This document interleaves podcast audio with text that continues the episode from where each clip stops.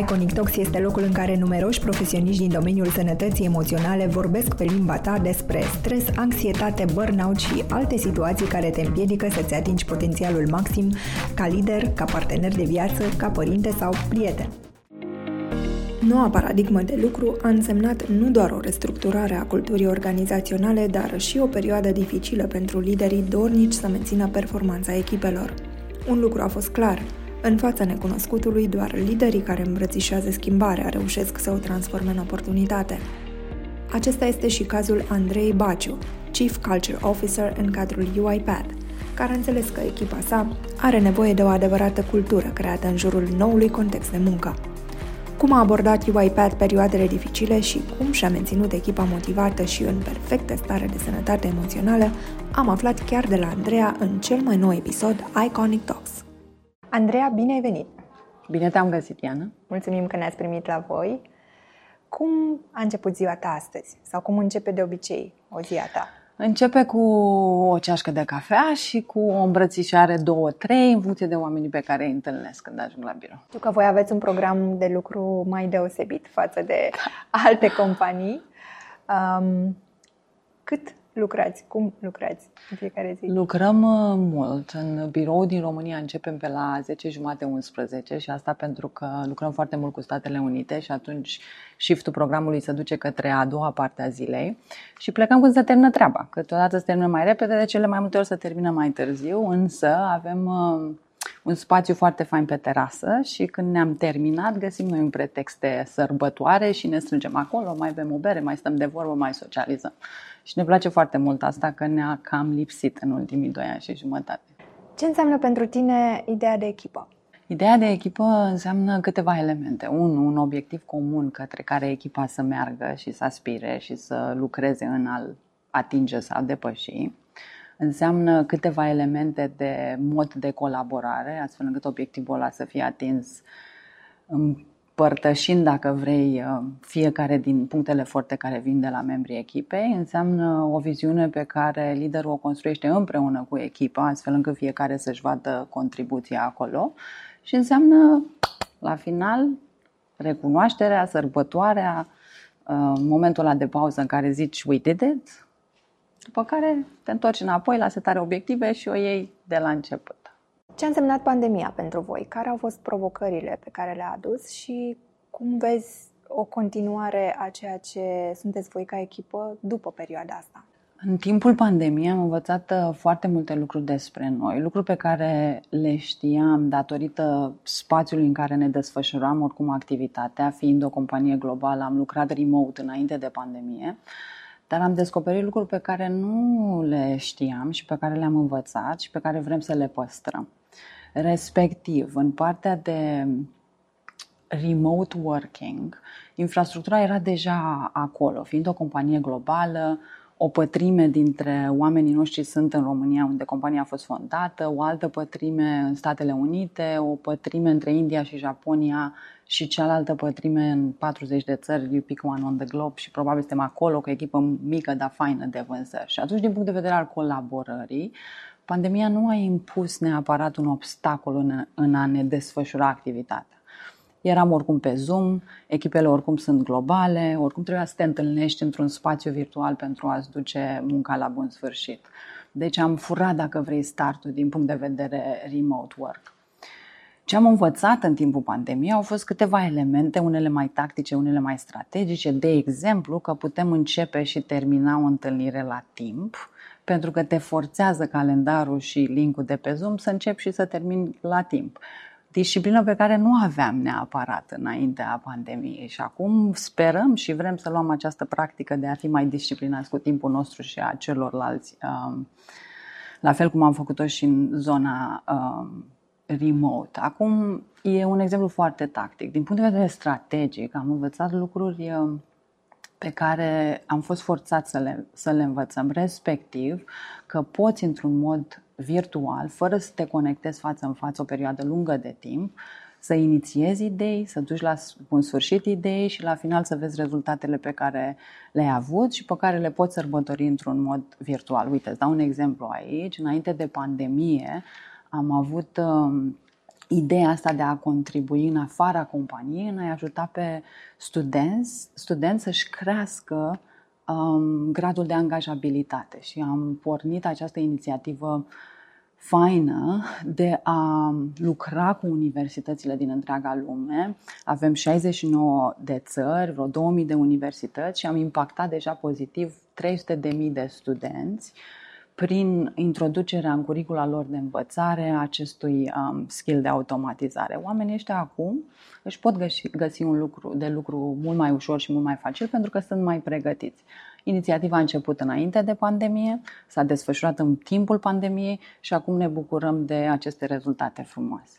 Uh, lucru pe care, dacă te-ai fi gândit, poate că nu puteai să-l faci decât într-un spațiu social.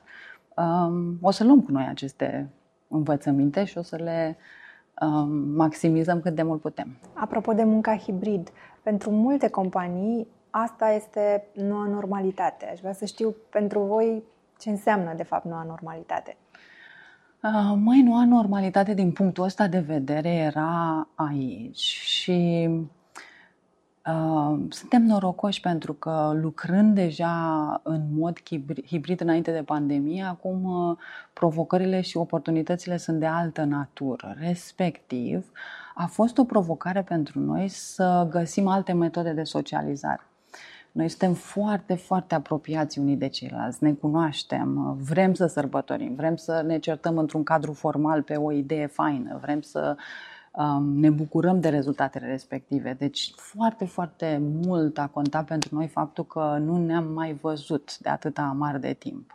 Și a fost o provocare am învățat că e o provocare, ne-am străduit să facem tot fel de evenimente în cadrul social. Mi-aduc aminte la final de 2020 pentru a sărbători rezultatele anului în sine și a avea acele petreceri de final de an, a trebuit să inventăm tot fel de activități, de la gustare de vinuri, la gătit împreună, la implicat copiii în diverse activități și ne-a ieșit, deși pe Zoom. Însă era nevoia asta de, de socializare foarte mare. Am luat-o ca pe oportunitate, dar uite că am deschis birourile din martie, cam pe peste tot în, peste tot în lume și datorită pandemiei, shift-ul ăsta de paradigma a oamenilor noștri și nu numai în general, orientarea lor către viața personală mai mult decât era înainte de pandemie ne provoacă. Deși înainte eram la birou mai toată ziua, mai cu toții, mai tot timpul, după ce am deschis biroul în martie, vedem doar unul din patru oameni care vin în mod constat la birou în fiecare zi. Și asta pentru că în ultimii doi ani și jumătate și-au schimbat prioritățile. Se duc mai degrabă în a petrece timp cu familia, și-au descoperit hobby-uri faine care îi uh, alimentează frumos, sufletește emoțional și petrec mai mult timp acolo, aleg să dăruiască comunității din care fac parte și fac mai mult voluntariat și atunci ne e greu să-i aducem pe toți la birou și chiar trebuie să fim destul de inventivi să facem în așa fel încât viața de la birou să fie cel puțin la fel de frumoasă pe cât cea pe care și-o uh, aleg ei în afara spațiului de muncă. Și nu e nu e ușor. Nu vrem nici să facem ceva la impuse, niciodată n-am făcut-o și nici nu o facem. Flexibilitatea este un avantaj pe competitiv pe care vrem în continuare să-l păstrăm. Nu e obligatoriu să vii la birou, însă doar cu un om din patru, 25% din oamenii noștri care vin la birou, zicem noi că nu e suficient. Și tot facem lucruri. Uite, de 1 iunie am avut uh, Bring Your Kids Today Work și am făcut o nebunie cu 200 de copii. A fost într-un mare fel pe aici, uh, îți dai seama. Um, vedem, e o provocare în continuare să-i uh, aducem la birou și să le dăm uh, partea asta de social, socializare, dincolo de munca pe care o fac, din care să-și ia oarește beneficii pentru ei. Dincolo de aceste lucruri pe care le-ai menționat, care ar mai fi provocările pe care le vezi tu în industria voastră, poate în mod specific, legat de cum anume poți menține o echipă motivată în sensul în care să facă performanță la nivelul la care voi vă doriți? Faină întrebarea asta. Um, este conceptul ăsta pe care ne străduim să-l um, înțelegem și să-i răspunde. Îi spune less is more. Adică cum să faci mai mult, mai repede, mai de calitate, cu oameni mai puțini, într-o perioadă mai scurtă de timp, astfel încât rezultatele să fie din ce în ce mai, mai bune. Ce a fost bun anul trecut is not good enough this year și ce așteptări vor fi anul viitor uh, sunt deja mai mari decât ce putem noi face acum. Și acest concept ne provoacă, pentru că vine contextul ăsta de a munci mai mult și mai bine și mai productiv după un număr de ani în care am tot tras și am tot ridicat nivelul performanței și anul trecut ne-am listat la bursă în aprilie, in the middle of the pandemic situation. Adică a fost un an atât de greu și de intens încât oamenii au cam dat tot ce au avut mai bine de dat și avem situații în care vorbim despre oboseală cronică, vorbim despre oameni care, oricât ar vrea să dea mai mult, efectiv nu mai au resurse să, să mai dea și este o provocare în a menține și ridica nivelul de performanță. Acum am avut o fel de programe venind în ajutorul oamenilor um, din punctul ăsta de vedere al, al echilibrului emoțional și al sănătății mentale. Uh, uite, de exemplu, deși avem unlimited uh, holiday, adică poți să-ți iei oricât de multe zile de vacanță îți trebuie dacă alegi um, asta, în funcție de o discuție pe care o ai cu managerul direct, îți poți planifica un număr de zile um, pe care ți le dorești, de care ai nevoie. Ce am făcut începând de anul trecut a fost că atunci când um, o vacanță națională pică în weekend, omul să-și poată lua ori vinerea, ori luna, luna respectivă liber și să-și ia un pic de mai mult timp într-un weekend prelungit să, să se mhm. refacă, să se adună. Și se strâng un număr de weekenduri într-un an în care ai timp să te duci, să-ți vezi de ale tale, să stai cu familia, să te odihnești. Dar nu e suficient. Chiar nu este suficient și e, e o provocare să ne menținem sau să ne depășim nivelul de performanță având grijă și de sănătatea mentală a oamenilor noștri. Îmi vorbeai de manageri. Da. Um, aceasta este pentru un om de HR o provocare în plus mm-hmm. legată de gestionarea echipelor. Mm-hmm. Cum vezi tu mindset-ul middle managerilor de la voi sau team leaderilor um, că ar trebui să se schimbe sau să se modeleze pe noul context astfel încât oamenii să dea tot ce au mai bun?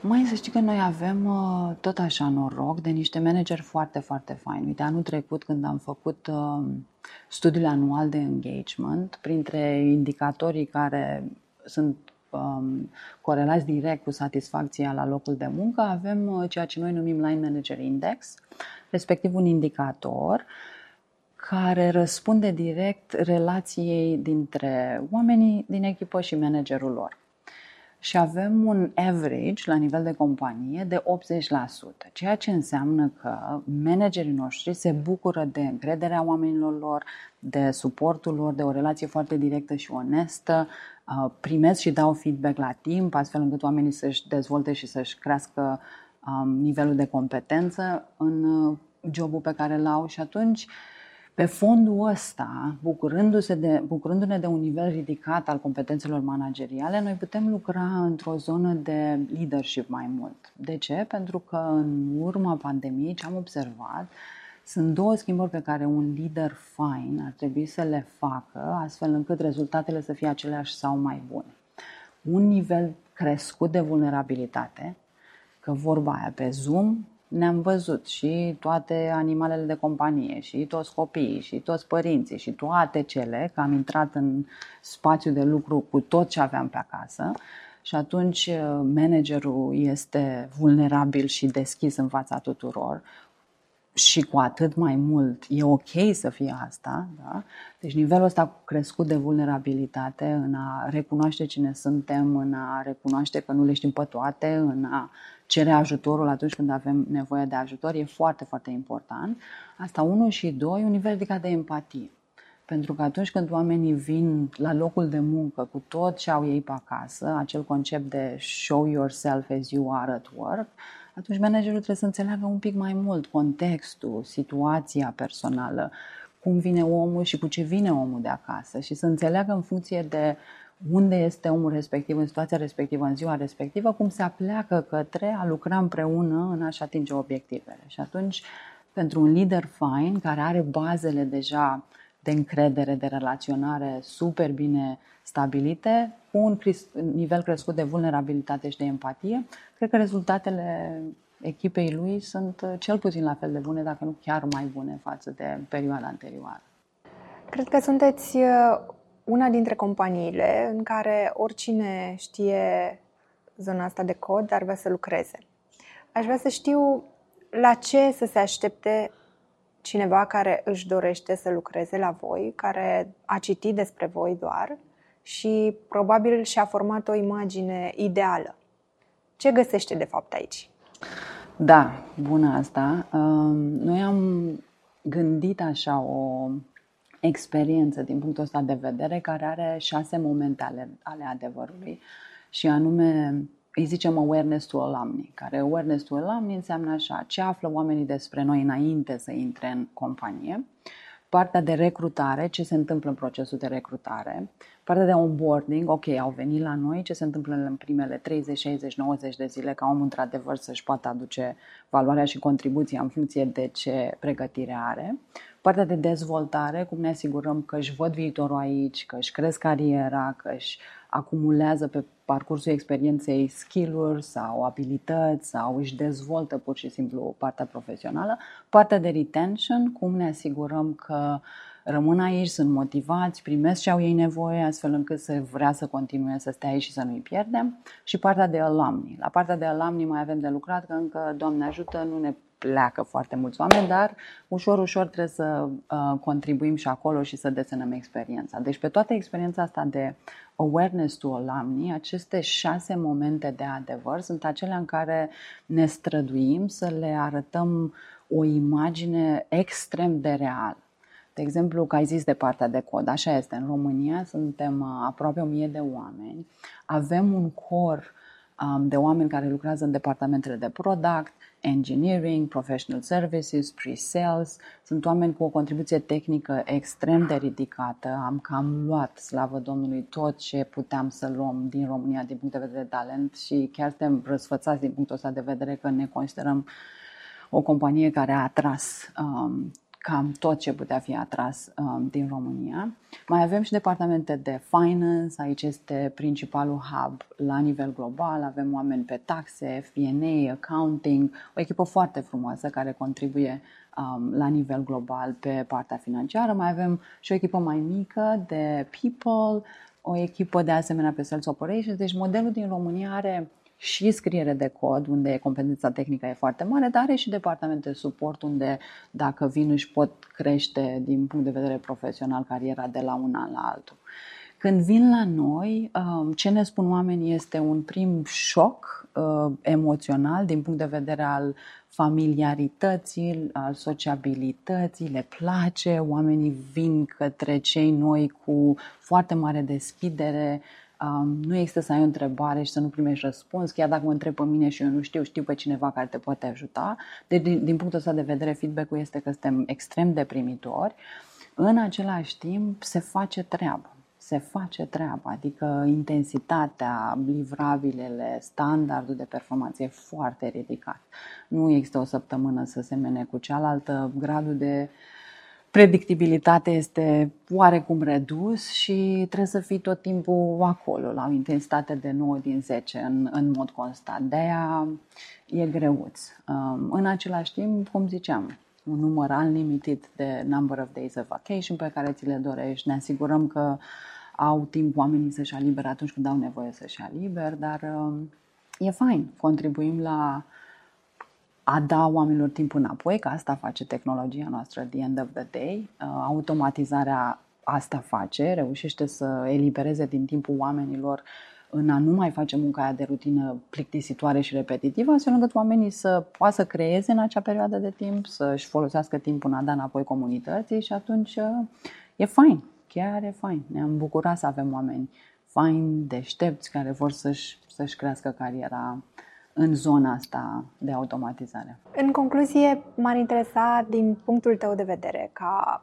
om care lucrează cu oamenii, care crezi că ar fi provocările cu care urmează să ne confruntăm din punctul de vedere al echipelor, poate de acum în 5 ani? De acum în 5 ani. În primul rând, cred că ăștia 5 ani o să treacă atât de repede, de o să ne trezim în 2027 și nu o să știm cum ajungem acolo. Uh, provocări. Hai să ne gândim un pic. Mă gândesc aici la ideea de a forma o echipă, la oameni care vor fi sau nu dispuși să mai aibă doar un singur loc de muncă. Poate că asta o să fie o provocare. La oameni care vor fi sau nu dispuși să mai vină la birou. Um, din ce vezi tu, cam care ar fi proiecțiile, să zicem, pe care ți le-ai face? Da, cu, cu siguranță vedem deja asta, nici măcar nu e despre viitor. Acum, uite, la birou avem un trend de oameni care aleg să vină la birou marți, miercuri și joi.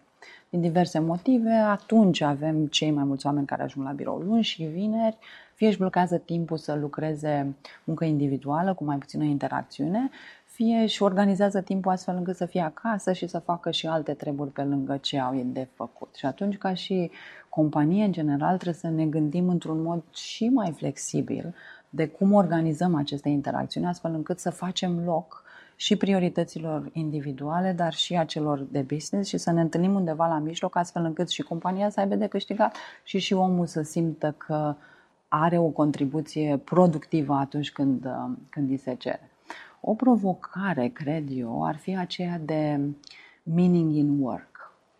Sunt foarte multe studii care arată, după pandemie, cum oamenii și-au reprioritizat um, timpul în sensul în care vor cât mai mult și cât mai mult să facă ceva mai presus decât ei însăși. însăși. Și atunci acest meaning in work, acest purposefulness, acea dorință de a uh, face ceva ce răspunde unei nevoi mai mare, va fi din ce în ce mai generală. Și atunci companiile trebuie să-și ajusteze un pic crearea de joburi, astfel încât atunci când te apuci de o treabă să ai loc de creativitate, să ai loc uh, de a influența outcome-ul acelui job pe care l-ai Uh, de făcut, să ai loc în a-ți gândi contribuția având în vedere tot ecosistemul din jurul tău și tot ce înseamnă viața beyond work. Și atunci acele companii care reușesc să se îndepărteze de rigiditatea și strictețea unui job description și a invita oamenii să contribuie în a-și gândi acel job, cred că vor reuși mai bine decât alte companii care vor fi rigide în, în acel spațiu. Asta ar fi o a doua provocare și o a treia provocare cred că ține de elementul ăsta de a da înapoi comunității, societății în care trăim. Um, din ce în ce mai mult și noi începând de anul ăsta am um, inițiat acest program de voluntary time off. Am zis 5 zile într-un an, le numim noi VTO, voluntary time off, 5 zile într-un an, te invităm să contribui uh, în societatea în care trăiești. Fie intri într-una din activitățile pe care le facem cu UiPath Foundation, care are o misiune extrem de generoasă și de frumoasă. Ne ocupăm de copiii din zonele mai puțin privilegiate din România în a-i ajuta să-și schimbe traiectoria și să facă ceva semnificativ cu viața lor. Oamenii pot alege să se voluntarieze în astfel de acțiuni sau în orice fel de altă acțiune pentru o cauză importantă pentru ei. Și atunci cred că o a treia provocare ține de faptul că în viitor ne vom simți din ce în ce mai responsabil să facem bine nu doar pentru noi înșine și a celor care ne sunt dragi în imediata proximitate, ci a face bine într-o comunitate, într-o societate în care trăim. Din ce în ce mai mult această responsabilitate vine ca o presiune pe angajator și din ce în ce mai mult angajatorul are nevoie să-și creeze în spațiu de lucru acest focus care merge dincolo de profitabilitate, dincolo de a susține clienții, ci de a face bine comunității și societății în care trăim. Îți mulțumesc tare mult, Andreea. A fost o discuție de-a dreptul inspirațională și abia aștept să ne vedem uh, data viitoare, să ne povestești cum au evoluat lucrurile la voi și ce planuri aveți pe mai departe. Cu mare drag, data viitoare promit că avem o discuție pe terasă, undeva după amiaza, ca să simt și spiritul de sărbătoare pe care îl avem și care ne reprezintă.